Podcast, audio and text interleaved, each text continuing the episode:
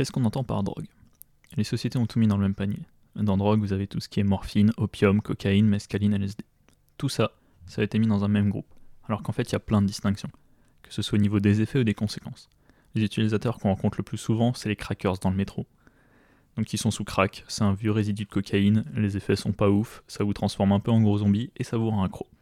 Je vais parler d'une autre catégorie, les psychédéliques. Ils sont vraiment à part, et de toute façon le reste j'ai jamais testé, mis à part quelques shoots de morphine ou de je sais pas quoi avant une opération à l'hôpital. Donc les psychédéliques, qu'est-ce que c'est? Rien que le mot déjà, ça veut dire qu'ils révèlent l'âme. Donc ça en dit déjà beaucoup sur le côté hippie du truc, et aussi sur ce que ça fait. Donc est-ce que j'en ai déjà pris? Oui, beaucoup. Peut-être une dizaine, une douzaine de fois, uniquement du LSD par contre. Tout ce qui est mescaline, ayahuasca, tout ça, c'est un peu plus dur à se procurer déjà. Et c'est plus à utiliser dans un cadre avec euh, chaman, rituel, tout ce qui va avec. On va donc discuter acide et de ses effets, pour des doses qui vont de 150 microgrammes à 500 microgrammes, donc du simple au triple. Donc 150 microgrammes, ça va être les effets plutôt classiques qu'on voit représentés dans la culture, dans les médias quand on parle de LSD. Donc ça va être des formes devant les yeux, vous allez entendre différemment, vous allez avoir des petits moments d'éternité, ça va s'arrêter, ça va redémarrer, et vous allez pouvoir focus sur des trucs. Vous allez avoir un vrai point de vue extérieur sur les choses et sur vous-même. Et les choses sur lesquelles vous allez réfléchir, vous allez voir que la profondeur de pensée ne va pas du tout être la même. Vous allez avoir une pensée, mais vous allez aussi pouvoir savoir d'où vient cette pensée en vous, pourquoi vous avez pensé à ça.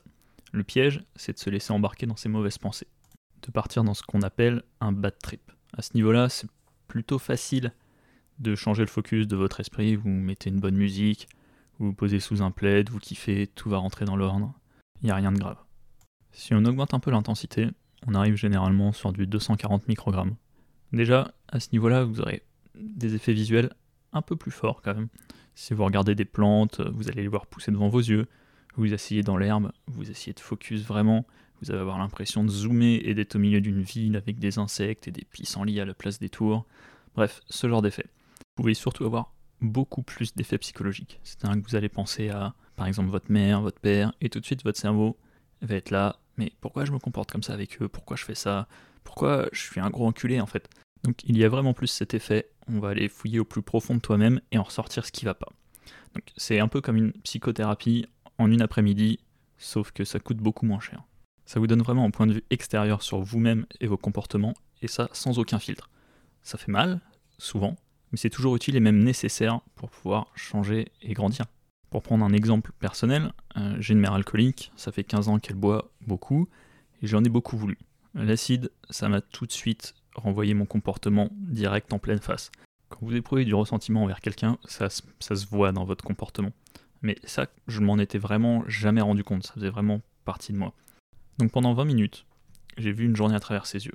Pour moi, ça a vraiment duré 20 minutes, mais ça a déployé mon empathie envers elle comme jamais. Donc tout ce qui était ressentiment, colère rentrée, tout ça, maintenant c'est fini. D'où le côté psychothérapie du buvard. Donc après avoir testé cette dose-là, plutôt que de continuer logiquement sur lancé en disant on passe de 240 à 300 à 400 puis à 500, et eh ben on a zappé tout ça et on a pris directement le 500 microgrammes. Alors là la différence c'est monumental. D'habitude vous pouvez bouger, vous pouvez faire ce que vous voulez, c'est la fête, Là, avec le 500, il n'y a pas le choix. Au bout de 30 minutes, tu commences à avoir des difficultés à bouger tes doigts. Et au bout d'une heure et demie, tu es couché par terre en train de baver. C'est une progression un peu violente quand même. Au début, vous avez juste les effets classiques de l'acide. Tu vois les choses différemment, tu les sens différemment, tu les entends différemment. Bref, tous les sens partent en vrille, ce qui est une bonne chose. Hein. Euh, là où le 500 microgrammes fait un peu flipper et diffère du reste, c'est qu'au bout d'un moment, vous allez vous rendre compte que la réalité, elle n'existe plus trop. D'habitude, sous acide, tu vois la réalité sous une facette différente. Tu ne doutes pas de la réalité. Tu vois un nuage, tu sais que c'est un nuage. À la limite, ton cerveau, il va te faire voir des trucs, il va le faire bouger différemment. Mais tu ne doutes pas du nuage. Tu ne doutes pas de la réalité. Avec un buvard à 500 microgrammes, tout se fait la malle. Mais c'est pas du genre, il y a des éléphants roses qui apparaissent dans ton salon. C'est vraiment, tu sens que le concept même de la réalité, ton cerveau, il a oublié ce que c'était. Et c'est pas fini. Parce que même si la réalité s'en va, t'es toujours toi, tu penses, tu réfléchis, mais ça, ça change petit à petit. Tu te rends compte qu'il y a des choses qui ont sauté dans ta mémoire. Tu peux plus te souvenir de ton prénom, de ton nom. Donc tu dis c'est pas grave, j'ai ma carte d'identité, je vais regarder comment je m'appelle, ça arrive à tout le monde. Tu sors ta carte d'identité, tu la mets devant tes yeux et tu te rends compte que tu ne sais plus lire. Donc l'acide est venu choper la lecture dans ton cerveau. Ça ne sert à rien, hop, on jette. Plus on avance dans le buvard, plus on va perdre de choses. Là, on a perdu la lecture, on a perdu son identité. T'es là, tu fais, je crois que j'ai une famille, je crois que j'ai une sœur, ouais, c'est ça, j'ai une sœur, j'ai un chien aussi, d'accord Et au bout d'un moment, tu te fais, mais c'est bizarre. Je, vois ça devant moi, ça a quatre pieds, c'est fait en bois, je peux poser des trucs dessus, je peux m'asseoir dessus, mais je ne sais plus comment ça s'appelle. Tu te rends compte que l'acide, en plus d'être venu chercher ton identité, est aussi venu prendre ton vocabulaire. Donc petit à petit, ton vocabulaire se réduit, tu peux de moins en moins penser aussi. Donc il te reste plus rien. La réalité elle est partie en vrille à ce stade-là, tu sais même plus à quoi te fier, ton identité elle est partie aussi, elle est en train de danser dehors avec la réalité, et ta faculté de penser qui s'est fait la malle. T'es là, tu erres, tu peux encore entendre, tu peux encore voir, tu peux encore toucher, tu peux goûter, mais tu sais plus trop ce qui est vrai, c'est juste dans ton cerveau. Mais par-dessus tout, tu ne peux plus penser. Donc t'es vraiment juste là en train de regarder des trucs, tu sais plus ce qui se passe. Et à un moment tu te dis bon, vas-y, j'en ai marre, tu t'allonges par terre, tu prends une couverture, tu fermes les yeux. Et là, les yeux fermés sous acide, ça part direct en fractal. Donc les fractales, c'est les trucs euh, en mode structure géométrique à l'infini. Tapez fractal sur internet, vous verrez, c'est rigolo. Fractal kaléidoscope, c'est encore plus fun. Sauf que là, t'as les yeux fermés, et l'impression que ton univers entier, c'est une fractale. C'est la seule chose que tu vois, que tu sens. Tu sens que ton cerveau, c'est une fractale. C'est impossible à décrire. Tout est fractal. Et au bout d'un moment, ce que ça m'a fait, c'est que la fractale s'est alignée. Vous pensez plus à rien. Et au lieu de dessin géométrique, plus rien, le blanc absolu. Rien du tout. Tu ne penses plus. Tu n'existes plus. C'est vraiment vécu comme une mort en soi. C'est ressenti comme tel en tout cas. La vie, normalement, c'est je suis né et je vais mourir. Et bah là, au milieu de cette ligne, il y a un blanc. C'est le moment où via l'acide, je suis mort. Et c'est vraiment difficile à expliquer. C'est vraiment le ressenti qu'on en a. C'est vraiment la sensation de mort, mais heureuse. C'est vraiment le faire partie d'un tout et ne plus exister. Juste être ce tout. Je sais pas si la mort c'est vraiment ça, mais je l'ai perçu comme tel. Il y a quelque chose de plus fun que de mourir, c'est de naître à nouveau. Juste après, juste après ce moment où tout est blanc, où j'existe plus, où c'était vraiment la lumière au bout du tunnel pour le coup, votre cerveau il commence à faire le chemin inverse. C'est-à-dire que vous aviez tout perdu et petit à petit, vous récupérez tout. Donc vous commencez d'abord par vos sens, vous ouvrez les yeux, vous entendez, vous touchez, vous êtes là, il n'y avait plus rien. C'était le blanc absolu et là d'un coup, une petite étincelle de vie qui arrive. Et hop, vous êtes là, à nouveau. Vous pouvez voir, vous pouvez entendre, vous balader. Vous êtes. Qu'est-ce qui se passe? C'est vraiment cette impression de naissance. Vous êtes. Vous n'avez pas encore récupéré votre identité et votre faculté de penser, ni la, réalité. Elle est encore partie.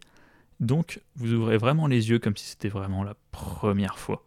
Et après, vous récupérez petit à petit votre faculté de penser.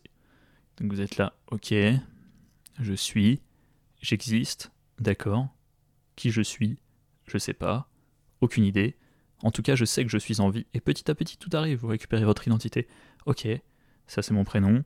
J'ai une sœur, un chien, des parents, une famille, des amis. Et là, c'est le bonheur absolu. Dans votre corps, dans votre cerveau, vous venez de naître. D'habitude, quand on passe de la conscience à la non-conscience, au fait de ne plus exister, ça arrive juste à la fin de votre vie, et après, vous n'êtes pas là pour vous en souvenir. Et le moment où vous passez de la non-conscience la conscience, c'est à votre naissance, et vous êtes trop petit pour vous en souvenir. Donc ce que cette dose d'acide a fait, c'est de nous offrir ces moments-là, mais en nous en laissant le souvenir. Donc forcément, tu vas pas voir ta vie pareil après. Hein. T'es là, tu fais ok, d'accord, je suis mort et je viens de renaître. Je suis, je suis né. Forcément, ça laisse des traces. Après, le reste du trip s'est déroulé de façon classique, c'est un trip. Ça tourne, ça bouge un petit peu dans tous les sens. Tu te balades, tu croises des gens. Ils ont des gueules tellement cheloues, tu sais même pas si c'est l'acide ou si c'est eux. Honnêtement, je mets un billet sur eux.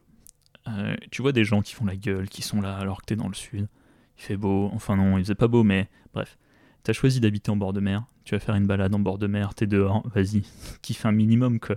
Bon, après tout ça, il a fallu redescendre quand même, euh, reprendre le chemin du travail deux jours après. Va t'asseoir au boulot après avoir pris une dose comme ça. Je peux te dire que ça va te paraître surréaliste. Hein. Impossible de s'asseoir derrière son bureau, à taper sur son clavier. Mais putain, mais qu'est-ce que je suis en train de faire? Ça a aucun sens. Donc voilà, ça c'était le buvard à 500 microgrammes qui m'a un peu fait flipper, je vais pas le cacher, mais dans le bon sens. Hein. L'acide, des fois, c'est pas agréable, mais c'est souvent utile et parfois même nécessaire. Donc après ça, on est redescendu un petit peu dans les doses. Forcément, t'as pas envie de mourir tous les 6 mois. Donc on est redescendu aux 300 microgrammes. On s'est dit, c'est 60 microgrammes de plus que le 240, donc on va ressentir des petits effets rigolos, des effets psychologiques, mais on a déjà vu, on est déjà passé outre ça, donc ça va être fun. En fait, il s'avérait que pour ma pomme, le 300 microgrammes, c'était comme du 500, juste en un petit peu moins pire. Donc, petite explication nécessaire avant de passer au trip. Entre les deux buvards, je m'étais mis un petit peu à la méditation. Parce que je m'étais rendu compte d'un truc avec l'acide, c'est que ça s'attaque à ce que tu lui donnes.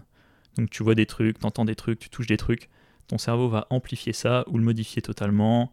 pareil quand tu penses à des trucs. Donc ton cerveau va l'amplifier. Aller piocher très loin dans ce que tu penses, il va le sortir, il va te le montrer, il fait voilà, maintenant démerde-toi avec. Donc je me suis dit, qu'est-ce qui se passe si à l'acide, tu ne lui donnes rien à manger? Du coup, si tu ne penses à rien. Donc euh, pense à rien, généralement, c'est plus facile à dire qu'à faire. Et il faut méditer. Donc euh, tu focuses sur ta respiration, au bout d'un moment, tu oublies tout, tu t'oublies, tu n'existes plus. Donc je me suis dit, trop cool, j'ai appris un petit peu à méditer, qu'est-ce qui se passe si je le fais sous acide? Donc on a pris le buvard, au bout de 30 minutes, tu as les mains qui commencent un petit peu à trembloter, tu te rapproches beaucoup de la perte de la réalité, mais ça s'arrête juste avant que tu perdes conscience totalement de la notion de réalité. C'est vraiment sur le fil, sur l'arrêt. Donc du coup à ce moment-là, je me suis dit, ah, c'est le moment parfait pour aller méditer pile sur le pic de l'acide, voyons voir ce qui se passe. Donc je m'assois sous un arbre, je croise les jambes, je mets mon casque pour rien entendre, je prends trois longues respirations et je commence à ne plus penser à rien. Et là, honnêtement, on dit que l'acide ça sert à ouvrir les portes de la perception. Bah là, j'ai collé des pins de ces quatre aux portes de la perception et j'ai allumé la mèche. Donc très vite, très très vite, je me retrouve dans cet espace plutôt blanc éclatant que j'avais vu pendant le trip euh, précédent, mais de façon différente. Je vois d'un seul coup des chaînes entières d'êtres humains, tous ceux qui m'ont engendré ou les entités qui ont vécu avant moi et celles qui vont vivre après. Les bouddhistes, ils appellent ça les, précédentes réincarnations, je crois. Mais honnêtement, je sais pas ce que mon cerveau allait chercher. Pour moi, je l'ai vraiment ressenti sur le coup, comme les entités qui m'ont engendré. Donc parents, grands-parents, arrière-grands-parents, tout ça jusque très très très très très très loin. Et ça, ça a vite changé. Je me suis vite retrouvé à un moment où mon cerveau m'a dit, m'a donné la sensation que tout l'univers n'était pas réel, que tout ce qu'on vit tous les jours, ça n'existait pas et que tout ça, tout ça a été créé pour que moi, j'arrive à ce moment-là, et que j'ai le devoir d'y mettre fin. Juste en le voulant, je pouvais mettre fin à tout l'univers existant. Ça paraît hyper halluciné comme ça, mais sur le moment, c'est ce que ton cerveau te dit. Alors après, je dis pas que si j'avais voulu mettre fin à tout l'univers existant, pouf, on éteint la lumière, c'est fini. Mais en tout cas, l'univers existant, tu le perçois via ton cerveau. Donc tout l'univers, tout ce que tu perçois, c'est dans ta tête. Donc il y a peut-être cette notion-là qui rentre en jeu du genre, je sais pas, si j'avais dit oui, Peut-être que mon cerveau s'autodétruisait ou que j'atteignais le nirvana, on sait pas. C'est ce que l'acide te fait croire. Tu sais pas si c'est dans ton cerveau ou si c'est quelque chose de réel, si c'est une vérité absolue.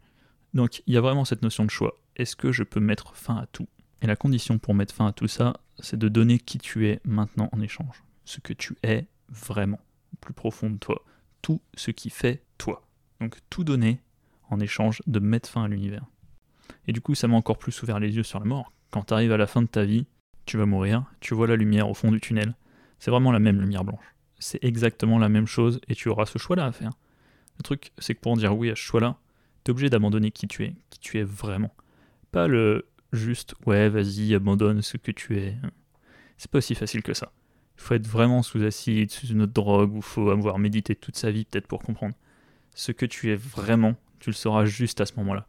Tu le sauras pas avant. Facile de se dire, hein, j'ai pas peur de la mort, tout ça, tout ça. J'étais un peu comme ça aussi, je vais mourir, ça sert à rien d'y penser. Et on range ça dans un tiroir. Mais en vrai, ça n'a absolument rien à voir. Quand ton cerveau te dit c'est la fin, soit tu me donnes ce que tu es, soit je le prends de force, tu comprends qu'il y a deux façons de mourir. Après, je dis deux, ça se trouve, il y en a plusieurs, il y a peut-être une façon de mourir par personne, bref. Mais c'est comme ça que je l'ai ressenti. C'est donne-nous tout ce que tu es et ton monde s'arrête. La réalité s'arrête. Donc la réalité qui n'existe pas, du coup faut se rappeler ce qu'il a dit avant. Donc là, j'étais sous acide, c'était fun, entre guillemets, mais je pense que c'est vraiment ce qui se passe à la fin.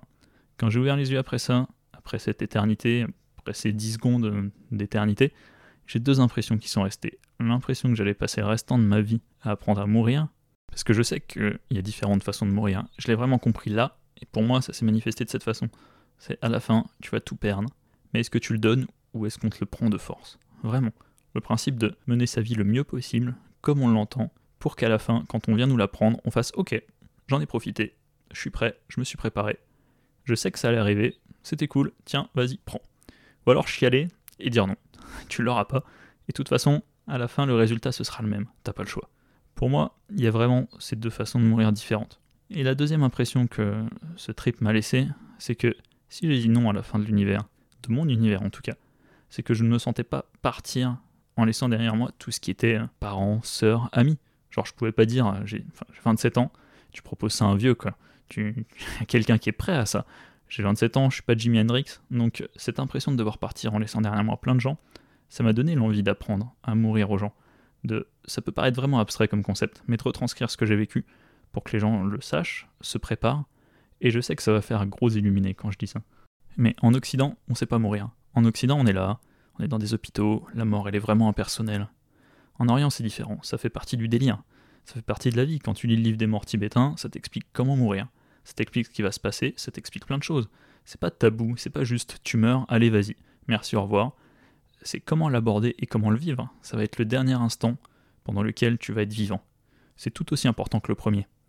Et nous, on cache ça derrière, on s'en préoccupe qu'au dernier moment, tu le laisses dans un coin, alors que ça doit vraiment être un apprentissage. Que ce soit via la méditation ou les psychédéliques, ce que vous voulez, peu importe, on ne doit pas laisser la mort comme ça et s'en préoccuper juste au dernier moment.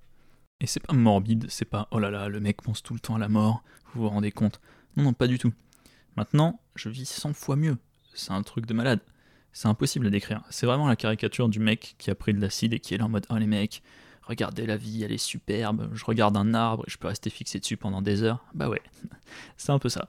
C'est vraiment le je sais que je vais mourir, je sais ce que ça fait, je vais m'y préparer du mieux que je peux. Ça arrivera demain, ça arrivera la semaine prochaine, dans un mois, dans un an, dans dix ans, j'en sais rien. Mais je veux juste être prêt pour ce moment-là. Ça veut pas dire je vais rester enfermé à méditer jusqu'à la fin de ma vie, que je vais faire que ça de mon temps.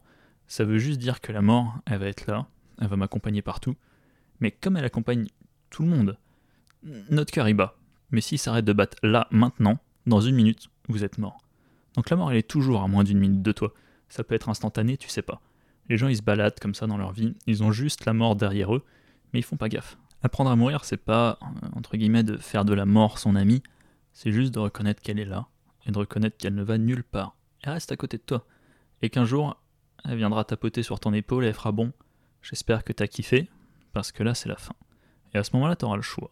Soit tu dis ok, tu hausses les épaules, c'était cool, on s'est bien marré, et tu partiras paisiblement.